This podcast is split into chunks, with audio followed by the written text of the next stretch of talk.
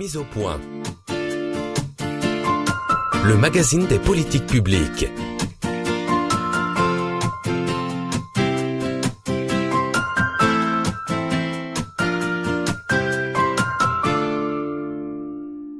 Madame Jarry, bonjour. Bonjour. Alors, vous êtes sous-directrice à la direction des achats de l'État, chargée de la modernisation des achats, et vous êtes aussi référente déontologue de cette direction. Alors, vous venez d'actualiser la charte de déontologie de la direction des achats de l'État. Comme vous le savez, l'Agence française anticorruption recommande de se doter d'un code de conduite anticorruption de manière à prévenir les atteintes à la probité. Alors, tout d'abord, ma première question, pour permettre de vous situer, la direction des achats de l'État, c'est quoi? Alors, euh, c'est une direction ministérielle hein, placée auprès du ministre chargé des comptes euh, publics, donc à Bercy. Elle a été créée par un décret du 3 mars 2016 hein, et c'est une direction qui définit la politique des achats de l'État, ses orientations, Mhm. sous l'autorité de la Première ministre. Donc, il y a une dimension interministérielle dans son action. Et cette direction, donc, elle va définir hein, cette politique des achats de l'État. Et ensuite, elle s'assure de sa bonne mise en œuvre par les ministères et par les établissements publics qui relèvent euh, de l'État. Euh, cela signifie que la direction réalise en pratique tous les achats de l'État? Alors non, pas vraiment. Euh, je vous le disais, c'est une direction qui va assurer déjà une fonction de conseil, d'accompagnement auprès des acheteurs des ministères et des établissements publics. Elle va ainsi donc euh, faire profiter de son expertise finalement euh, ses collègues dans un esprit de transformation de la fonction achat. Et par ailleurs, vous avez raison, elle porte elle-même certains achats, certains marchés, mais seulement certains euh, marchés qui sont interministériels. Qu'est-ce que ça veut dire? Ben, En fait, est, est réputé interministériel un marché qui euh, finalement va satisfaire un besoin qui existe chez plusieurs acteurs, chez plusieurs ministères. Donc ça peut être par exemple les marchés d'énergie, de matériel informatique pour fonctionner, de téléphonie, de copieurs ou de prestations de communication ou d'événementiel, donc dans les ministères ou les établissements publics de l'État, par exemple les universités. Et en tant qu'acteur de la fonction de, de l'achat de l'État, nos agents au sein de la DAE, nous sommes 95. Eh bien, ju- justement, euh, ils vont avoir un devoir euh, d'exemplarité, à la fois comme tout acheteur ou tout acheteur public, mais il y a, il y a, vous voyez, une dimension d'exemplarité Oui, bien sûr. qui a une intensité euh, plus forte, et euh, je pense qu'on va y revenir. hein. D'accord, mais c'est la raison pour laquelle je, je vous ai invité. hein. Alors, merci pour, euh, pour ces précisions. Alors, ma première question porte sur l'intérêt pour une collectivité locale de regarder ce que l'État lui-même a fait euh, à travers ce type de charte sur l'achat public. En d'autres termes, en quoi une charte de déontologie faite par l'État serait différente de ce que pourrait faire une collectivité elle-même? Alors, euh, sur le fond, il n'y a pas de différence fondamentale puisque le corpus de règles, il est identique. hein. On est donc autour de l'achat public avec une prédominance, ben, j'allais dire presque du premier code anticorruption qui s'appelle le code de la commande publique. Premier élément. Ensuite, euh, aux manettes, nous avons des acheteurs publics, donc qui sont des agents publics et s'appliquent à eux finalement, qu'ils soient à l'État, dans les collectivités ou dans les hôpitaux, vont s'appliquer des obligations déontologiques en tant qu'agents publics, hein, qu'ils soient fonctionnaires ou agents contractuels de droit public. Et là, on est effectivement sur un ensemble de règles, un cadre de référence des agents qui est identique. Oui, en gros, c'est la même déontologie, c'est le même code de la commande publique, donc la charte ne peut pas être si différente que ça. hein. Alors, justement, sur les grands principes communs, on va se le dire à nouveau et une bonne fois pour toutes. L'article 121.1 du Code général de la fonction publique dispose que l'agent public exerce ses fonctions avec dignité, impartialité, intégrité et probité. Alors, voilà, c'est dit. J'ai parcouru votre euh, charte de déontologie. Alors pour la localiser, je précise qu'elle figure sur le site de la DAE. hein. Il suffit de taper sur, un moteur de recherche Direction des achats de l'État et la charte apparaît euh, tout de suite en bas de la page, hein, je crois. Alors, elle aborde beaucoup de points qui méritent euh, qu'on s'y attarde et nous allons le faire. Mais avant, j'ai une question euh, tout de même à vous poser. Est-ce que c'est compliqué ou long à faire une charte? Moi, je ne trouve pas. Et dans le cas d'espèce, en fait, ce document, la charte de 2022, elle résulte plutôt, dans notre cas, d'un travail de mise à jour et de complément euh, assez substantiel euh, toutefois, à partir d'un autre document qui existait déjà bah, depuis notre création en 2016. Et euh, j'ai même d'ailleurs trouvé un ancêtre de ce document de 2009, hein, lorsque nous étions tout petits et nous nous appelions le service des achats de l'État. Donc il y avait déjà un document, ce qui nécessitait pas un investissement euh, trop important, euh, mais c'est un investissement qui vaut le coup, on peut peut-être dire ça pour les auditeurs, et c'est un investissement qui est soutenant pour les acheteurs, pour les dirigeants publics. Mais peut-être un point particulier pour ceux qui seraient tentés de prendre peut-être cette charte et de faire un copier-coller. Je vais vous décevoir, je vous le déconseille.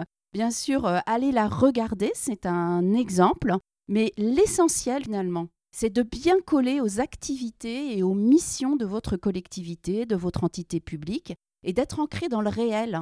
Est-ce qu'il y a beaucoup de relations avec les entreprises? Est-ce que les achats que vous réalisez, ils sont ponctuels ou ils sont vraiment euh, plutôt récurrents? Est-ce que la fonction achat, c'est de votre fonction cœur de métier, par exemple? Ce qui est notre cas hein, à la direction des achats de l'État. Ça, c'est central. Donc faites à votre sauce. Bien sûr, vous pouvez avoir des sources d'inspiration dans cette charte. Mais ce n'est pas compliqué. Si vous faites quelque chose de court mais qui vous ressemble, c'est bien essentiel. Oui, oui, non, mais l'idée, c'est pas tellement de reprendre complètement euh, la charte de l'État, hein, qui est, bon, elle est adaptée aux achats de l'État par construction, mais c'est de s'en inspirer. Il y a des, de, je pense qu'il y a de très bonnes idées, et donc pourquoi pas euh, ne pas les lire et puis voir ce qu'on doit reprendre, effectivement, et les adapter euh, à ce qu'est une collectivité locale, et Dieu sait si elles sont diverses en taille et en compétences. Alors moi, j'ai parcouru le document, évidemment, alors, je voudrais vous interroger sur une question en introduction que je trouve très intéressante et à propos de laquelle j'aimerais avoir des explications. Alors, vous dites dans la charte, je cite, Les règles énoncées dans la présente charte ne peuvent à elles seules décrire toutes les actions à éviter, ni énumérer toutes les actions à privilégier. Il appartient donc à chacun de faire preuve d'honnêteté et de responsabilité en toutes circonstances, et le cas échéant, lorsqu'il fait face à une situation nouvelle ou complexe, d'en référer à sa hiérarchie. Alors, est-ce une manière de dire que la déontologie est avant tout une affaire de comportement individuel? Alors oui, d'une certaine manière, puisque finalement la déontologie, c'est un corpus, un ensemble de règles qui vont euh, s'appliquer à des personnes, des êtres humains, des femmes et des hommes, pardon, qui partagent en commun un métier. Alors nous, c'est le métier d'être acheteur euh, public. Donc c'est à la fois, vous voyez, du collectif, mais également euh, une affaire, comme vous le disiez, de comportement individuel. Alors, je rappelle toutefois que justement l'intérêt d'un tel document, c'est de ne pas laisser l'individu seul maître ou seul ou isolé. Oui, bien sûr. L'idée euh, sous-jacente de ce type de charte, justement, c'est euh, de ne pas laisser euh, l'individu seul dans certaines situations que l'on pourrait qualifier d'ambigu, d'inhabituelles ou qui feraient naître une forme de malaise. Et donc la déontologie, c'est de l'individuel et des règles également collectives à respecter. Alors, par ailleurs, la responsabilité, c'est la contrepartie de l'autonomie dont jouissent les agents publics euh, lorsqu'ils accomplissent leurs tâches. C'est exactement ça. C'est-à-dire que dans la vie, l'individu euh, est responsable. Et l'idée vraiment euh, maîtresse, hein, c'est que dans le milieu professionnel, c'est la même chose. On attend des agents qu'ils aient une conduite, on pourrait dire, responsable et équilibrée. Et la charte est un document de référence. Ils peuvent s'y référer, voir ce qui est attendu. voilà. Alors, la charte donne aussi un rôle au supérieur hiérarchique. D'ailleurs, l'agent signe l'exemplaire de la charte euh, qu'on lui remet à son arrivée à la DAE, et ce supérieur aussi, et le directeur aussi. Alors euh, oui, tout à fait. Chaque agent dans la charte s'est inscrit. Hein. Il va s'engager à respecter euh, cet ensemble des règles, la charte de déontologie de sa direction, sa nouvelle direction. Et il est demandé au manager, aux responsables hiérarchiques, alors premièrement, de veiller à ce que chaque agent, sous sa responsabilité, dispose d'un exemplaire de cette charte, alors les nouveaux et les anciens, je pense que c'est important de le signaler. Deuxièmement, le manager, il doit s'assurer de la connaissance, de la bonne compréhension et de l'application de cette charte par euh, son équipe, par chaque agent placé euh, sous son autorité. Donc il y a un rôle de pédagogue en quelque sorte. Et puis on a souhaité rajouter un troisième élément. Euh, le manager, on lui demande de donner l'exemple. Vous savez, c'est faites ce que je fais oui, plutôt que faites uniquement ce que je dis avec vraiment euh, l'idée euh, de montrer l'exemple, encore une fois, d'incarner aussi de la part euh, du manager les valeurs ou les principes directeurs de cette charte de déontologie. Alors il y a un autre acteur assez important qui est le référent déontologue, et vraiment dans une logique un peu partenariale, le référent déontologue, il peut aussi amener des éléments de pédagogie autour, autour de la compréhension de, de la charte de déontologie. Alors, c'est intéressant comme démarche, hein, je, le reconnais. Alors, d'un côté, vos agents doivent appliquer une charte, c'est une obligation, dirons-nous. Et de l'autre côté, euh, vous leur apportez l'assistance de manière concrète via votre référent déontologue. Alors, tout à fait. Et puis, il y a un rôle important aussi à souligner. Euh, en bonne euh, complicité avec le référent déontologue de la direction, c'est le rôle du service qui est chargé au sein de la direction des achats de l'État des ressources humaines et qui est un acteur clé lors du recrutement ou dans les projets également, euh, quand quelqu'un se déclare dans un projet de reconversion euh, professionnelle, par exemple. Alors, on va parcourir la charte. En tout cas, moi, je l'ai parcouru. J'ai quelques questions. Au chapitre 2, par exemple, vous, vous évoquez le sourçage. Alors, ma question est simple. Le sourçage, euh, c'est quoi et en quoi c'est un sujet de préoccupation? Alors, nos collègues, qui, les collègues qui nous écoutent et qui réalisent des achats connaissent peut-être le, le, sourçage, effectivement. Alors là, on est complètement en amont, très très très en avance par rapport au, futur marché public. Et donc, la phase de sourçage, c'est une phase qui permet de prendre des contacts, de réaliser des études, d'avoir des échanges préalables avec les milieux économiques, notamment euh, les entreprises ou leurs représentants, de manière à se renseigner sur l'état de l'art, sur les technologies qui existent, les solutions techniques par rapport à mon besoin, toujours, hein, l'achat public. C'est d'abord pour satisfaire euh, un ou des besoins. Voilà, aujourd'hui, le sourcing, c'est un ensemble de relations avec ces, parties prenantes qui est légal, hein, qui est cadré et qui est prévu par le Code de la commande publique. Et j'allais même dire que ça fait partie des bons gestes métiers euh, des euh, acheteurs publics. Alors pour en être légal, ce n'est pas une phase qui, pour autant, n'est pas dénuée euh, de risques. Hein, parce que vous comprenez bien qu'à cette occasion, il peut y avoir un certain nombre de relations interpersonnelles, en fait, hein, et qui pourraient se nouer. Et puis après, on s'envoie des informations, j'allais dire, on, reste en contact. En fait, cette phase, c'est, j'allais dire, c'est assez simple, c'est comme toute phase euh, du, processus d'achat. Euh, alors, il y a à la fois du relationnel, effectivement, et en même temps, c'est une phase professionnelle. Donc, il faut la professionnaliser. Et euh, pour cela, en fait, il faut l'encadrer et s'assurer que dès ce moment-là, les acteurs ont bien en tête le respect des principes fondamentaux de la commande publique. Ça commence dès le sourçage à travers donc la garantie de la liberté d'accès à la commande publique, l'égalité de traitement des candidats et la transparence des procédures. C'est dès la phase euh, de sourçage. Alors oui, tel qu'expliqué, je, je, vois bien le, risque du sourçage. Hein. On, on, rentre en relation euh, et puis euh, voilà. Alors, on prend un risque de, de, rédiger notamment un cahier des charges en fonction des seules informations reçues d'un candidat, par exemple, d'où la nécessité de lui consacrer un chapitre dans votre charte, et c'est le chapitre 2. Tout à fait. Je, note également que nous, avions écrit auparavant, euh, il y a quelques années, un guide d'une quarantaine de pages justement sur le sourçage opérationnel. Guide que je recommande. Hein. Il est disponible sur le site internet. Ah, il est disponible alors. Et euh, donc le guide, il va, euh, il va regarder les acteurs qui sont impliqués dans cette phase de sourçage, comment on peut s'organiser et exploiter les résultats du sourçage, parce que finalement c'est une phase qui est très importante, qui peut s'avérer délicate, hein, on l'a dit, le sourçage, en fait, bien réalisé, c'est vraiment un gage d'un achat qui va être efficace au final, sécurisé, à la fois pour l'acheteur et pour les entreprises. Donc, il ne faut pas que ça fasse peur. Il faut mener cela euh, dans le cadre déontologique de l'achat public. D'accord. Alors, poursuivons donc, et au chapitre 3, vous évoquez la transparence et la maîtrise de l'échange d'informations, notamment avec les entreprises. Alors oui, c'est un aspect vraiment très important puisque dans le cadre euh, des achats interministériels, évidemment, nos agents euh, de la direction des achats de l'État vont avoir tout un ensemble de relations avec une multitude d'entreprises. Elles sont euh, candidates, ensuite elles peuvent devenir fournisseurs ou sous-traitants, ou anciens fournisseurs également. Ça existe. Et donc il y a une relation très importante qui se noue avec les milieux économiques ou les entreprises. Et le défaut de transparence ou l'échange d'informations sur une base unilatérale. vous voyez, unilatérale, pas partagée. Ça, c'est vraiment une source potentielle de favoritisme et donc de non-respect des, principes que j'évoquais euh, tout à l'heure. Et puis, bon, le, favoritisme, euh, c'est une infraction pénale. Bien sûr.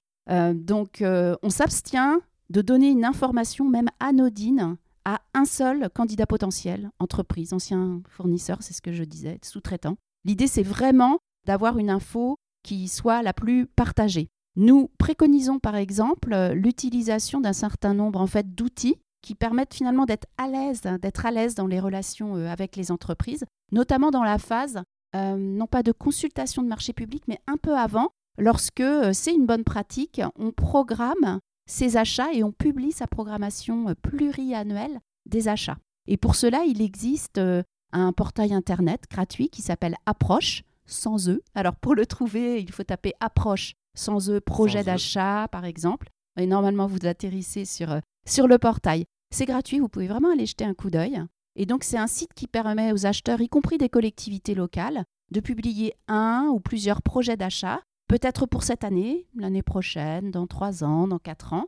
et donc d'avoir une information toute simple, une petite fiche, sur un projet d'achat qui ultérieurement va devenir effectivement un marché public, être publié sur une, ce qu'on appelle un profil acheteur. Mais là vraiment, on est en phase amont, on prend un contact, on donne à voir. Voilà la vitrine finalement de mes projets d'achat. Ça, c'est vraiment une bonne pratique qui va contribuer à la transparence. il n'y a pas de question d'information privilégiée. C'est en source ouverte sur Internet. Mais du coup, on peut le faire en même temps que le sourcing, ou c'est juste avant, on publie son intention d'achat et ensuite, ben, on est transparent, on l'a dit à tout le monde qu'on allait acheter, mais on peut commencer son sourcing et ça vient en complément, ça? C'est ça, ça peut venir en complément. Euh, c'est plutôt effectivement même en amont encore de la phase euh, de sourcing.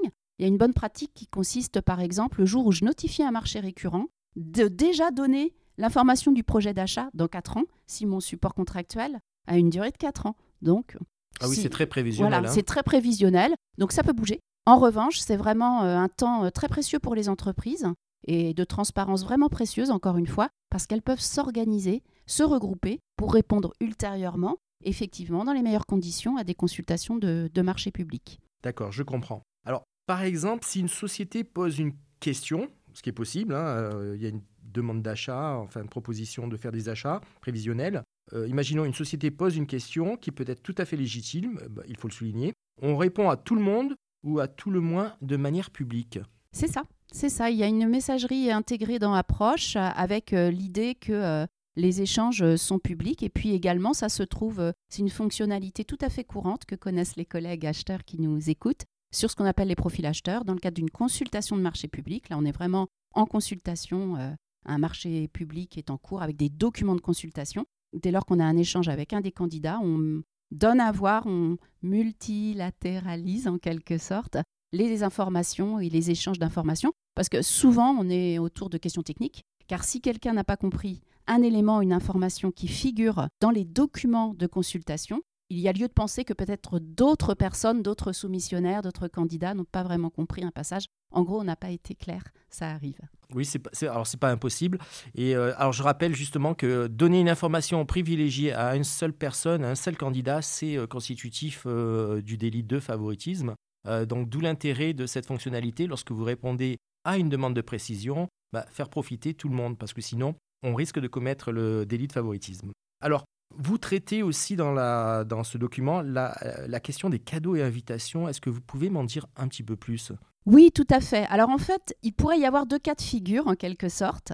Et donc on évoque d'abord une initiative qui serait à l'initiative de l'agent de la DAE. Donc on note, les agents de la DAE ne doivent pas solliciter de la part des entreprises de l'argent, des cadeaux, gratifications ou tout autre avantage, tel que une réduction de prix pour des achats qu'ils feraient à titre personnel, par exemple, l'octroi d'un stage pour un de leurs proches chez un des prestataires, ou euh, effectivement des demandes d'avantages pour eux-mêmes ou pour leur entourage, de quelque nature que ce soit. Alors c'est toujours l'idée, ça va mieux en le disant. Ok?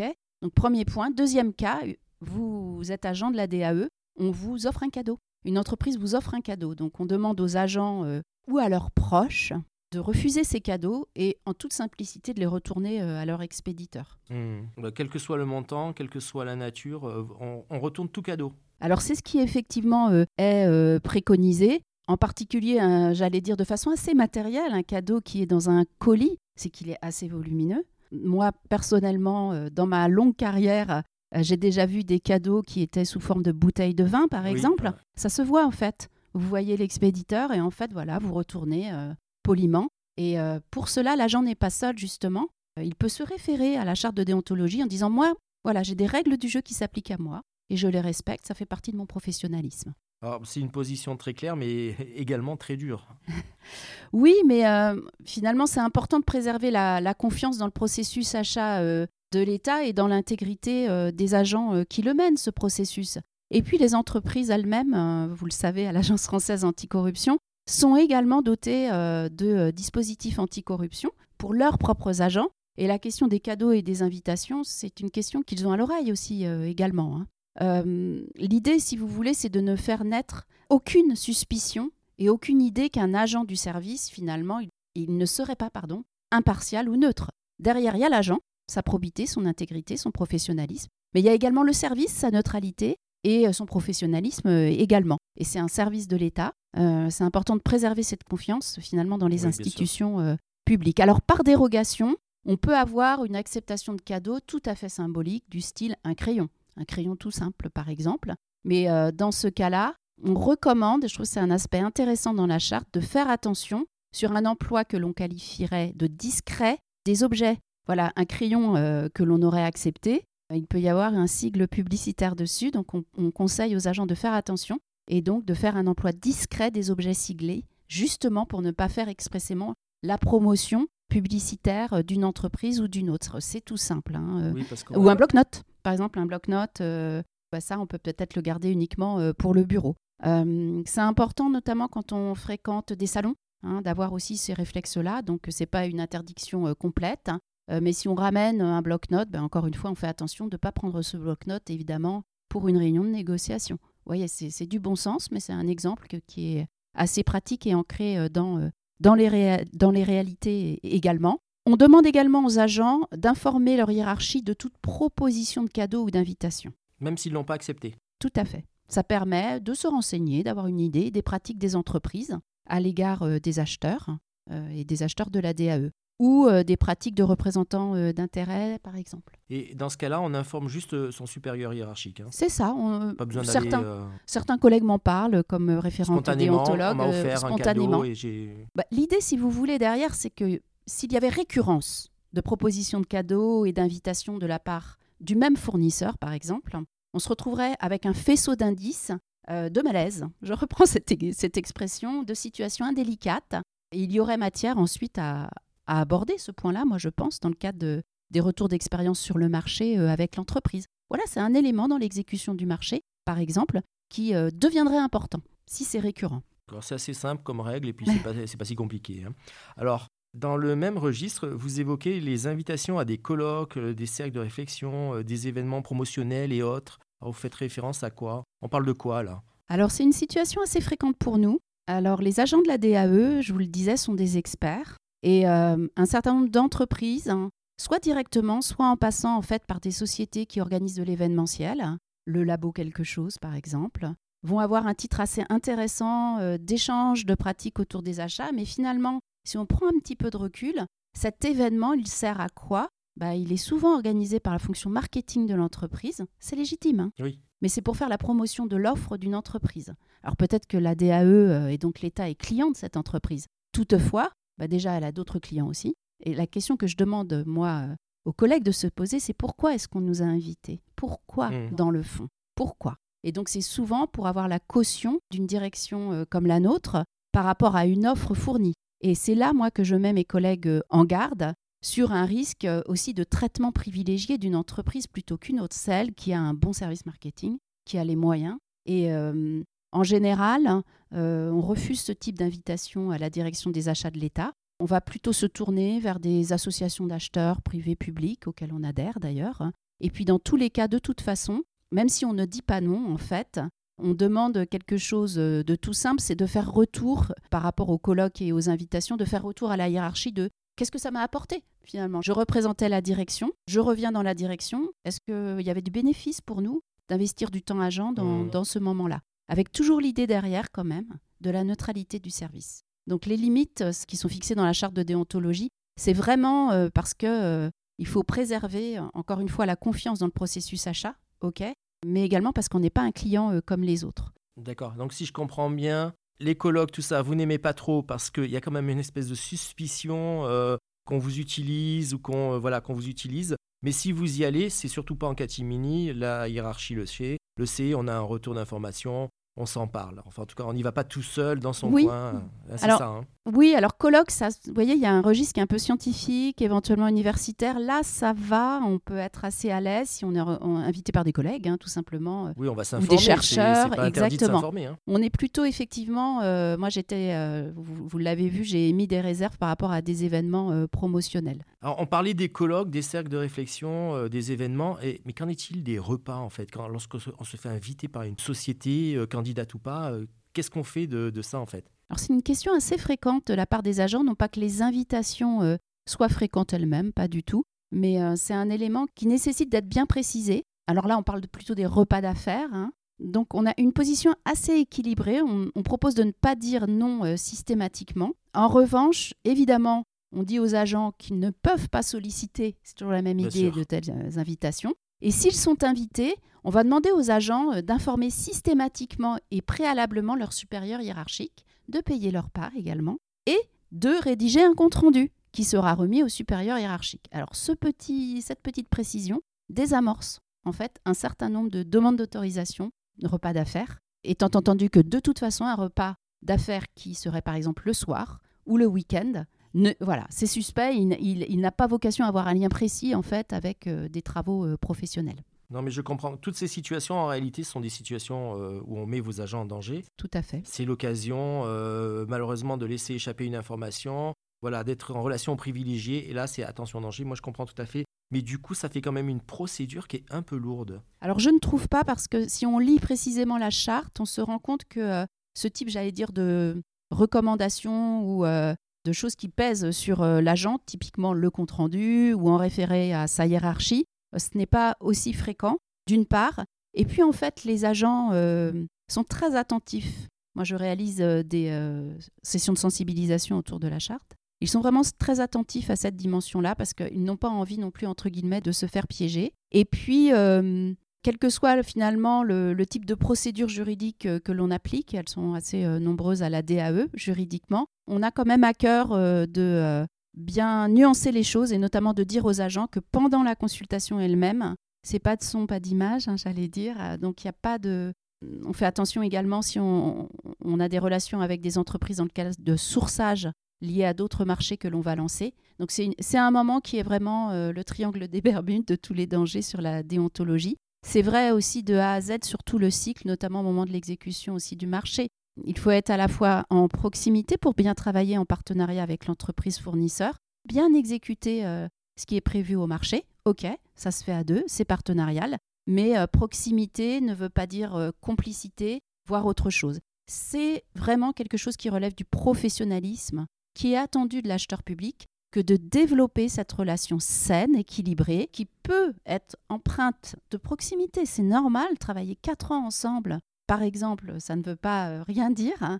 Et en même temps, relation équilibrée et encore une fois saine. Mais en, réalité, tout est question de, bons réflexes. hein. Si vous apprenez à, vos agents, vous informez vos agents que ce sont des situations à risque, le bon réflexe, c'est d'agir dans la transparence, de, de savoir qu'on est en risque. En réalité, ces deux bons réflexes vous conduisent peut-être, en tout cas j'espère, à avoir une attitude qui est euh, plutôt euh, conforme à ce qui est attendu de vous. Vous êtes prudent et vous êtes transparent. Alors tout à fait, moi je trouve que l'état d'esprit est également très important. Donc euh, la charte de déontologie, elle n'est elle est pas punitive, c'est pas le sujet. C'est aussi donner des clés pour aller chercher de l'aide auprès de son supérieur hiérarchique ou de la référente déontologue quand on est mal à l'aise euh, dans une situation où on est finalement un peu débordé aussi. Et euh, c'est vraiment dans cette posture plutôt d'aide ou d'assistance en fait euh, que j'inscris mon action. Et quand on sépare, on s'abstient aussi. Par Hein? ailleurs. Alors, de la même manière, euh, vous abordez la question des visites en entreprise. Est-ce que c'est problématique d'aller visiter une entreprise? Alors, euh, pas du tout, au contraire. Visiter des sites de production,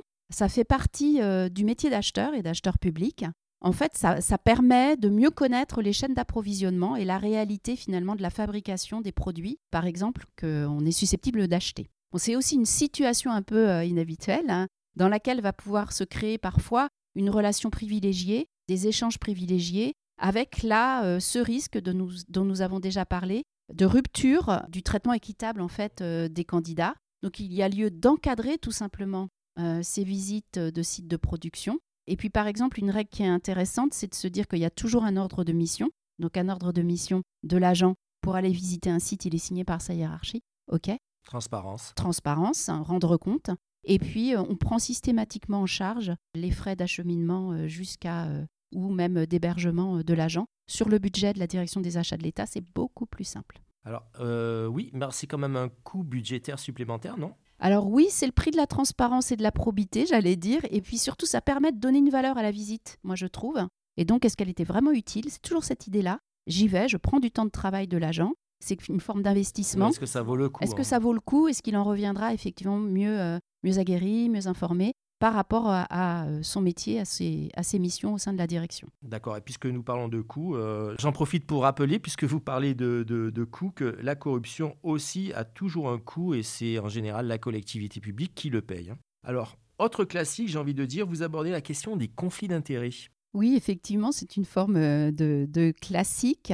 En fait, un conflit d'intérêts euh, mal géré qui euh, va dégénérer, c'est pour l'acheteur potentiellement un acte de sa procédure de marché annulé, ah oui. d'une part. Et puis, à titre individuel, c'est le risque de commission du délit de prise illégale d'intérêt. Donc, j'allais dire, c'est du sérieux. Bah, sur les conflits d'intérêts, il y a effectivement un chapitre réservé à cette question. Alors, en la matière, nous ne sommes pas particulièrement innovants puisque euh, c'est le Code général de la fonction publique qui demande à chaque agent public d'identifier et de faire cesser immédiatement tout conflit d'intérêts qui le concernerait. Donc on dit la même chose. On dit quoi aux agents? On dit faites attention. Euh, ayez toujours en tête finalement les situations possibles d'interférence entre vos missions professionnelles à la direction des achats de l'État et des sujets personnels, privatifs, privés, relatifs à votre entourage qui pourrait venir faire interférence avec euh, vos missions, avec toujours cette idée de euh, rupture de l'impartialité, de la neutralité euh, du service dans lequel travaille l'agent public. Donc sur ce point-là, on préconise aux agents donc d'identifier, notamment lorsqu'ils nous rejoignent, mais aussi lorsqu'ils traitent un nouveau projet d'achat, et puis de faire part à leur hiérarchie de situations qui leur semblent pas forcément risquées, mais ils tiquent, il y a un problème, euh, ils sont mal à l'aise. Il y aurait une interférence possible où il y a toujours cette idée aussi de euh, paraître interférer, en fait, des intérêts individuels, personnels, privés, qui euh, pourraient paraître interférer sur leurs décisions ou sur leurs actes comme agents publics. Ils peuvent également consulter le référent déontologue parce que c'est une situation qui est un peu délicate, hein, cette question-là. Mais là, on évoque, euh, bah, pour reboucler euh, avec ce qu'on disait euh, au début, hein, en quoi la charte de déontologie des agents de, la direction pourrait s'appliquer ou servir de référence aux, mm. aux, collectivités locales, ce sont les mêmes règles. En fait, c'est la gestion d'un conflit d'intérêts, comme vous le disiez, issu du, euh, Code général de la fonction publique, qui euh, impose, oblige les agents à se déporter, à faire, à faire attention, se déporter en référant à leur hiérarchie. C'est ce qu'on appelle l'obligation de déport des agents euh, publics. Hein. Alors, ce qui est intéressant, c'est que dans votre document, vous donnez des exemples concrets de conflits d'intérêts. J'ai trouvé ça intéressant. On ne dit pas aux agents faites attention, il y a un conflit d'intérêts. On essaye de donner des situations de manière à ce qu'ils voient bien qu'il y, y, a un problème en fait. Oui, tout à fait. On prend des exemples, par exemple, comme euh, la détention d'une participation financière euh, dans une entreprise avec qui, euh, par exemple, la collectivité aurait une relation ou un marché. Bon, là, ça semble un peu gros, mais je pense que c'est toujours, c'est toujours cette question aussi d'être assez explicite. Ou l'exercice direct ou indirect d'une activité pour son propre compte, on y reviendra. Ou, par exemple, une relation d'affaires avec un ancien collègue, un collègue retraité, par exemple, avec qui on a travaillé, puis qui continue à avoir une activité. Ah Donc il y a la notion d'intérieur et d'extérieur à la collectivité ou l'organisation publique, elle, est, elle s'efface un peu, elle est un peu floue. Ou alors, euh, on prend l'exemple euh, d'un agent qui serait en relation avec une personne euh, proche, quelqu'un de sa famille ou un ami, et cette personne, elle aurait un intérêt dans une entreprise susceptible de répondre à un des marchés. Et là, il y a un sujet. Alors vraiment, en toute simplicité, nous, on incite les collègues à, se poser la question et de partager leurs questionnements avec le référent déontologue, par exemple.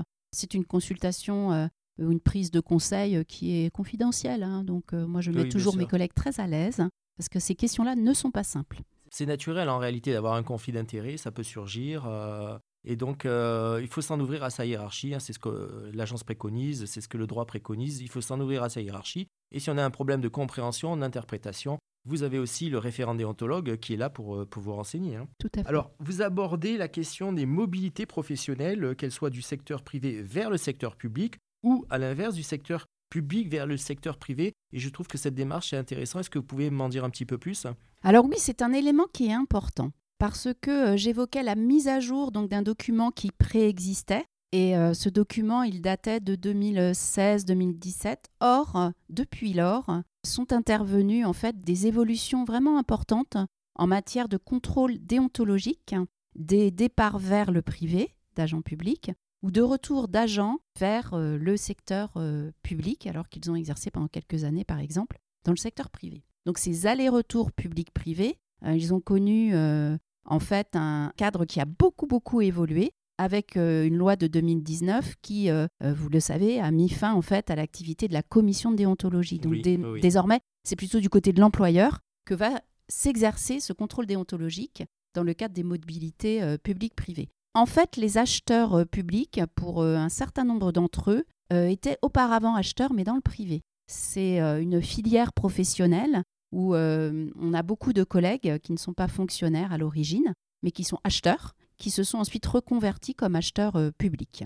Donc on a un risque identifié et assez classique autour du recrutement d'acheteurs, donc, qui sont issus du secteur privé. Et euh, ces personnes, en fait, elles ont tout un historique de carrière, euh, de, oui, de relations avec, possibles avec des anciens employeurs. Et ces sociétés, en fait, peuvent tout à fait soumissionner euh, à nos marchés publics. Donc c'est là qu'on a des réglages à faire, hein, j'allais dire. Hein. Donc ce que l'on fait, c'est qu'au moment du recrutement, en s'appuyant justement sur la charte de déontologie, on leur fait remplir un petit formulaire tout simple hein, où ils vont décrire leurs anciennes activités dans l'entreprise X ou Y et on va euh, mettre ce listing en lien avec les futures activités qu'ils vont exercer avec la direction des achats de l'État. Et de toute façon, on fait des déports partiels pour que la personne pour qu'on soit sûr que la personne n'ait absolument aucune activité euh, qui euh, pourrait la mettre en relation avec son ancien employeur. Mais dans la plupart des cas, en fait, ces collègues-là sont acheteurs spécialisés sur un secteur et vont venir être acheteurs spécialisés sur le même secteur chez nous. Ils n'étaient pas commerciaux en fait. On ne peut pas vraiment, je pense, embaucher de commerciaux qui auparavant déposaient des offres, hein, tout simplement dans le cadre de marchés publics. Exactement, comme je le dis souvent pour les collègues, pour comprendre, il y a une image, c'est est-ce qu'il y a quelques jours j'étais encore de l'autre côté de la table? Mais quand on est acheteur euh, sur euh, un produit particulier, que l'on soit dans le public ou dans le privé, le, risque, encore une fois, il est d'une autre nature. Donc on fait plutôt des déports, euh, des déports partiels. Et puis il y a la question ensuite, au cours de la carrière, même un titulaire, il peut avoir un projet de reconversion dans le privé, en fait. Donc là, vraiment, moi je le dis aux collègues dès qu'ils nous rejoignent. Je leur dis, on va rester un petit peu ensemble, j'espère le plus longtemps possible. À un moment, peut-être, vous partirez. Si vous partez dans le privé, ça se fait avec, au préalable, un contrôle déontologique. Et là, c'est la même idée je vais lister euh, les missions que je vais réaliser dans mon futur poste et je vais mettre au regard ce que je faisais à la DAE. Et on regarde s'il y a des interférences possibles ou pas. Et euh, ensuite, à la suite du contrôle déontologique, où le supérieur hiérarchique, le directeur des achats de l'État, la référente déontologue également de la direction, on a tous un rôle à jouer, on va élaborer un avis qui peut être favorable, favorable avec réserve, voire défavorable. Ça peut arriver euh, également. Et puis, comme vous le savez, on peut euh, également, en cas de difficulté pour euh, fabriquer cet avis de contrôle déontologique, on peut aussi lever le doute auprès d'une autre instance. Et nous, c'est le référent déontologue du ministère de l'économie et des finances en fait. Donc vous voyez, il y a vraiment matière. Il y a des outils. Voilà, il y a de l'outillage et ce n'est pas aussi le fait d'une seule personne, il y a vraiment une décision collégiale. Euh, ça montre aussi que c'est pris au sérieux ces questions de contrôle déontologique des acheteurs de la direction des achats de l'État dès lors qu'ils partiraient euh, dans le euh, privé. D'accord, mais je comprends bien, en réalité, c'est un risque qu'on ne peut pas éviter, mmh. hein, puisque vous êtes direction des achats de l'État, vous allez recruter des acheteurs parce que vous, vous les recrutez en raison de leur expérience. On est en situation de danger. ce qui est intéressant, c'est vous avez conscience de cette situation de danger et donc on essaye de la gérer avant et après. Hein, est-ce que j'ai bien compris? Alors oui, avec toujours cette idée d'avoir un avis équilibré. Voilà, ça doit être équilibré euh, pour l'employeur que nous sommes, notre employé, et euh, également pour euh, sa future carrière. C'est équilibré, mais on est là aussi pour le protéger. Et c'est là que c'est important voilà, de parler du oui, risque bien sûr, de pantouflage. Parce qu'il y a un délit de pantouflage, donc pour le coup, vous le protéger. Hein, c'est une démarche intéressante en fait. Hein. on ne peut pas laisser les agents comme ça, sans connaissance, sans information. Il faut aussi des fois les, les protéger. Alors, est-ce qu'il n'y a pas un risque inhérent au cumul d'activités? Oui, c'est effectivement une dimension à laquelle on pense lorsque l'on euh, évoque ces questions euh, d'aller-retour public-privé. En fait, dans le cadre de l'exercice de ces missions d'agent public, on peut être amené ponctuellement à réaliser euh, des missions qui sont dans le cadre de cumul d'activités. Alors, moi, je rappelle quand même toujours aux collègues agents hein, qui nous rejoignent que l'agent public, il a tout d'abord une obligation de servir presque à 100%, hein, j'allais dire, et donc de se consacrer bien à la réalisation de sa mission. Bien sûr. Donc le cumul d'activités, on le rappelle toujours, c'est euh, ponctuel, c'est limité à certaines activités, par exemple des activités de formation. Et donc euh, dans ce cadre-là, on demande aux agents d'avoir toujours cette idée des bonnes questions, des bons réflexes. Donc on regarde ce qui est prévu par les textes, ce qui est possible, et puis ensuite, et c'est intéressant d'en discuter avec un tiers, moi c'est le cumul d'activités, c'est une question assez euh, courante que me posent mes collègues. Eh bien, on regarde ensemble finalement si on était à l'extérieur, quel effet ça nous ferait? On pourrait euh, se poser des questions vues de l'extérieur hein, en voyant un acheteur public ou un acheteur de la DAE qui réaliserait dans le cadre d'un cumul d'activités effectivement une activité de formation. Donc ça c'est OK, c'est possible. Mais moi ce qui m'intéresse c'est pour qui? Pour qui on va réaliser cette activité de formation?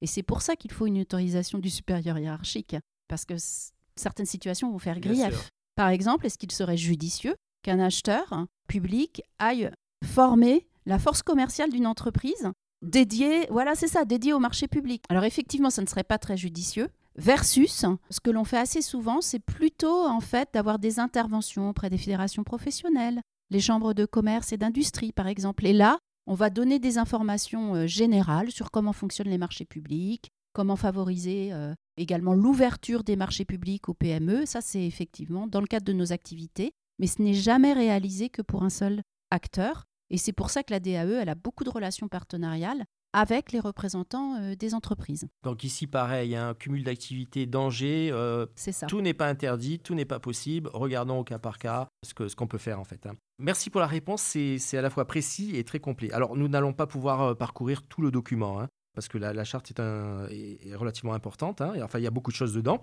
Mais il faut dire que votre document mentionne également l'article 40 du Code de procédure pénale et l'alerte interne.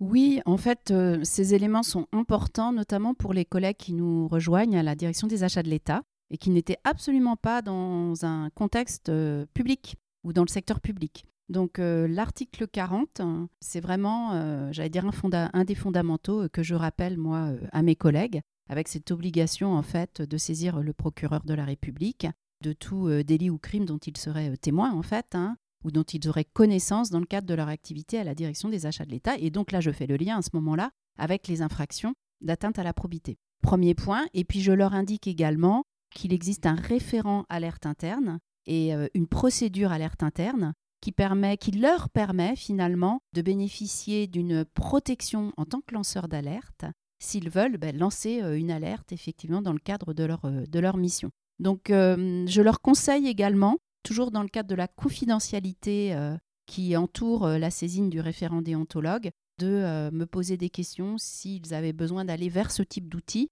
qui est quand même dans la gradation des outils un élément quand même assez critique. Mais il faut qu'ils sachent que ce levier-là existe pour eux. D'accord. Alors, on retrouve dans, le document une mention de la traçabilité et de l'archivage de ce qui est fait dans votre direction. Est-ce que vous pouvez m'en dire un petit peu plus?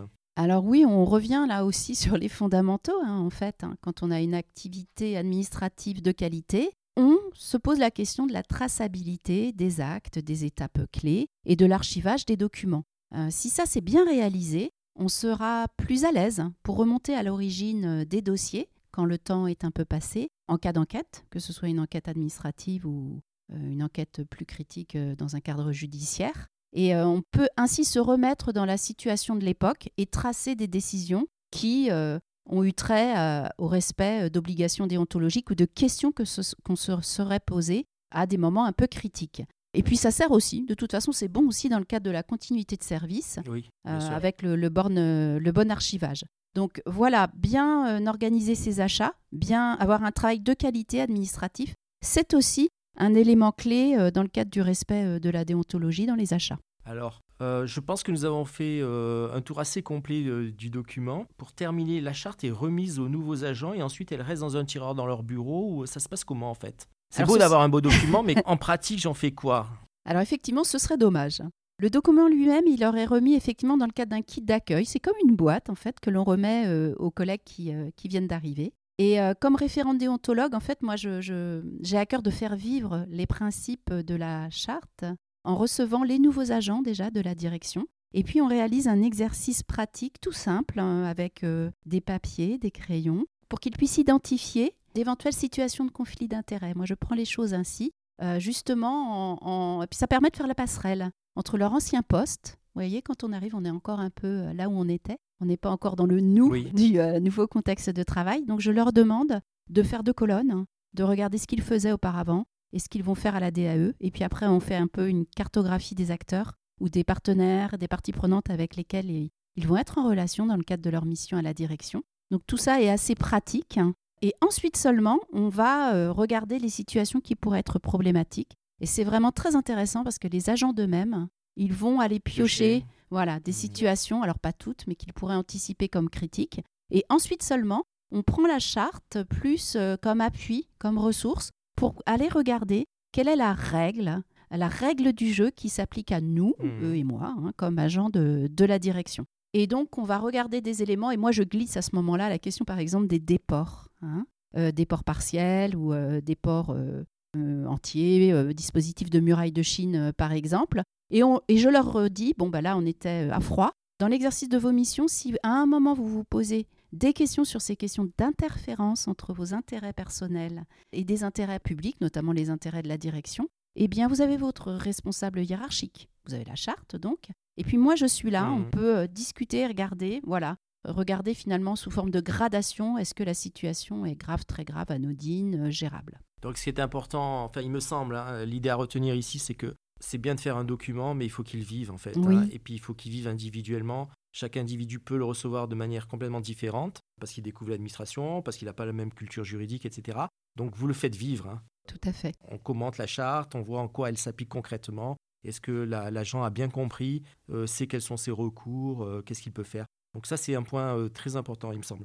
Faire un beau document, c'est sympa. L'expliquer, se l'approprier, c'est beaucoup mieux. Alors, j'ai enfin, j'ai quand même un dernier point, il faut arriver à la fin. Pourquoi avoir publié cette charte interne sur votre site internet alors, c'est une bonne pratique, en fait, euh, moi, que je recommande. Donc, euh, on se l'est appliqué à nous-mêmes. Et ça permet finalement déjà à toute personne intéressée de se rendre compte du cadre de travail euh, des agents, des agents de la direction en particulier, et notamment des acheteurs. Hein. On a beaucoup de collègues qui sont acheteurs à la direction des achats de l'État. Ensuite, hein, comme elle est publiée sur Internet, cette charte, on va utiliser le lien, en fait, hein, le lien vers certains documents. Alors, le lien lui-même, ensuite, il va être utilisé et diffusé dans un certain nombre de nos documents en direction, par exemple, des entreprises, avec les documents de consultation de marché public dans lesquels on fait référence à la charte dans une clause mmh. en disant euh, les soumissionnaires à ce marché sont informés que les agents de la direction des achats de l'État ont un comportement qui est régi par un certain nombre de règles. Et euh, c'est important puisque euh, à l'avenir, si on attribue le marché à cette entreprise, elle aura à travailler avec ses acheteurs et une relation, c'est à deux, en fait, c'est bilatéral. Donc, premier point, information, y compris dans les documents de consultation. Et puis, le lien vers le site internet et la charte, on l'utilise aussi dans nos fiches de poste. Alors, on l'utilise euh, dans les fiches de poste qui sont publiées sur euh, Place de l'emploi euh, public. Et là, c'est une façon de dire aux agents qui seraient tentés par l'aventure de nous rejoindre, bah, voyez, on prend ces questions sérieuses de déontologie, de probité. Vous ne serez pas seul. On vous demande une conduite équilibrée, mais je trouve que vu de l'extérieur, ça peut être tout à fait rassurant de se dire voilà, ben oui, euh, c'est un employeur euh, qui traite de ces questions-là sans tabou et qui rend public euh, ses engagements. Je pense que pour un futur agent, effectivement, c'est rassurant. Et puis, ça lui permet de se dire qu'il aura un recours, une aide, un soutien collégial ou individuel dans des situations qui pourraient être délicates. Et vis-à-vis des entreprises, c'est aussi une manière de leur dire euh, ne venez pas tenter mes agents, je les ai, je les ai formés d'une certaine manière. Hein. C'est ça l'idée aussi. Madame Jarry, euh, vous êtes donc, je le rappelle, sous-directrice à la direction des achats de l'État, chargée de la modernisation des achats. Euh, vous êtes également référente déontologue et il ne me reste plus qu'à vous remercier. Merci beaucoup, monsieur. Mise au point. Le magazine des politiques publiques.